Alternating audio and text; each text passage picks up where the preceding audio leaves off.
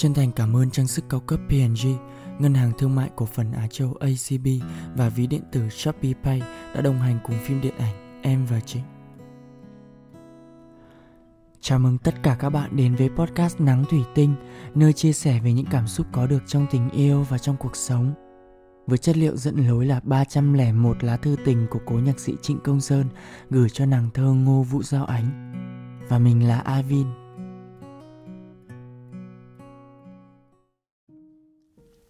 Bởi Lao, ngày 26 tháng 2 năm 1965. Giao Ánh, anh đọc thư Ánh từ chiều hôm qua, cũng như tháng 8 năm ngoái. Thư Ánh vẫn là thư đầu tiên trong những ngày mọn mọt của anh ở đây. Anh đã đọc thư bao nhiêu lần, và để mừng những tờ thư đó, anh đã mặc áo ấm vào đêm, uống thật say một mình, rồi trở về cầm những tờ thư còn thơm mùi thơm quen thuộc đó mà ngủ. Bạch lạp thì cháy âm thầm trên giấc ngủ đó của anh. Những ngày nay, anh vẫn chưa làm được gì. Ngoài phí bỏ những giờ dài dẳng Để ngồi đốt thuốc và nhìn hoài khoảng đất trời trước mặt, Anh đã viết xong một bản nhạc cho ánh. Dù mãi ngàn năm, Hay dù em từng ngón xuân hồng, Bây giờ buổi chiều, Anh đã hết cả ngôn ngữ để nói về vẻ ảm đạm của những buổi chiều ở đây. Thứ sáu đã xuống gần hết.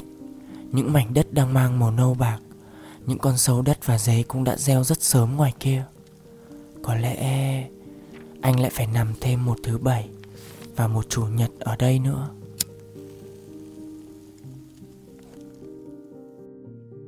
Có lẽ những chủ đề như là tình yêu hay sự rung động Luôn là những chủ đề muôn thuở mà mỗi khi nhắc đến Đều khiến cho những người nghệ sĩ phải giạt rào cảm xúc và có đôi lúc thì người nghệ sĩ sẽ dành hết thời gian của mình chỉ để tạo ra những tác phẩm dành cho nửa kia thôi.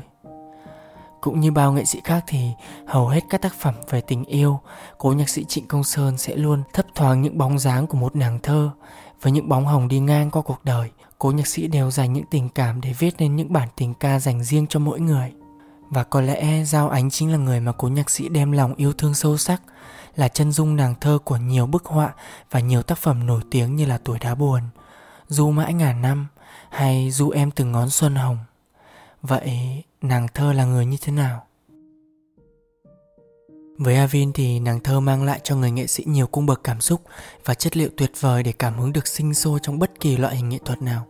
Nói một cách khác thì nàng thơ mang lại cho người nghệ sĩ một nguồn cảm hứng vô tận. Avin tin rằng là sẽ không có một tiêu chuẩn chung nào để đặt ra hay là để đánh giá một cô gái như thế nào mới trở thành nàng thơ cả. Bởi lẽ vẻ đẹp không nằm ở đôi má hồng của thiếu nữ mà ở đôi mắt của kẻ si tình. Chỉ cần trái tim ta rung động và cảm nhận được sự chân thành, dù là ai, cô gái ấy cũng sẽ miễn nhiên trở thành nàng thơ và đôi khi chỉ riêng mình ta thấy là đủ. và tất nhiên thì Avin cũng từng có cho mình một nàng thơ. Avin có nhớ là ngày trước để viết một bài nhạc thì phải mất rất là nhiều thời gian. Sẽ khó tìm được cảm hứng và sẽ khó để hoàn thành được một tác phẩm có thể khiến mình mỉm cười và hài lòng. Và rồi một ngày nọ thì cô ấy đến. Cuộc sống như đảo lộn vậy vui hơn năng lượng hơn và mong muốn sự thành công của mình đều có hình ảnh của cô ấy. Uhm, phải thừa nhận thì có rất là nhiều bài nhạc được Avin viết lên một cách nhanh chóng. Những cung bậc cảm xúc ấy hiện lên rất là đẹp, rất là thật. Đẹp đến mức mà mình phải viết ra, mình phải hát lên. Thậm chí là Avin có thể ngồi cả ngày để viết về cô ấy, để vẽ lại khuôn mặt, mái tóc, từng đường nét một cách say đắm, mê mẩn. Wow. Nghe Avin kể á Hà cảm giác như là cái tình cảm đó nó rất là yên bình lãng mạn nhẹ nhàng mà say đắm như là tình cảm mà cố nhạc sĩ Trịnh Công Sơn đã dành cho những bóng hồng xuất hiện trong đời mình ấy. Thì không biết là lúc mà đảm nhận vai diễn là cố nhạc sĩ Trịnh Công Sơn thời trẻ thì với nhiều nàng thơ như thế, nhiều cảm xúc với các nàng thơ như thế thì Avin thấy sao? Thật ra thì Avin cũng giống như cố nhạc sĩ và nhiều người nghệ sĩ khác để làm nên được một bài nhạc hay là một tác phẩm nghệ thuật thì điều quan trọng nhất vẫn là chất liệu và cảm xúc Avin luôn tự hỏi mình là làm thế nào để tái hiện lại chân thực tính cách, cảm xúc và sự thăng hoa trong các tác phẩm nghệ thuật giống hệt như bác. Thì Avin đã biết câu trả lời đó chính là mình phải đặt mình vào hoàn cảnh của bác vào cái lúc mà cố nhạc sĩ lúc đương thời. Chỉ khi đó Avin mới thấu hiểu được và trải nghiệm được. Avin dễ dàng nắm bắt được tâm lý nhân vật và thấu hiểu được giá trị cao đẹp. Bạn nghĩ xem, nếu như không có Diễm xuất hiện, sẽ không có một Diễm xưa đầy tâm sự. Nếu không có Giao Ánh, sẽ không có một tác phẩm nắng thủy tinh nhẹ nhàng sâu lắng. Nếu như không có cô Khánh Ly, thật sự cố nhạc sĩ sẽ thiếu đi một người bạn đồng hành tuyệt vời. Và tất nhiên là nếu như không có Michiko, một cô nàng ngoại quốc đem lòng yêu nhạc trịnh, thì hẳn cũng sẽ không có một câu chuyện tình đẹp giữa hai người, một tâm hồn đồng điệu về âm nhạc như vậy được. Do vậy, Avin tin rằng là ở mỗi nhạc phẩm tác phẩm riêng cho các nàng thơ, cố nhạc sĩ không chỉ muốn nói về vẻ đẹp của thiếu nữ mà còn gửi gắm những ý niệm về tình yêu, về cuộc đời, về cảm xúc của mình nữa.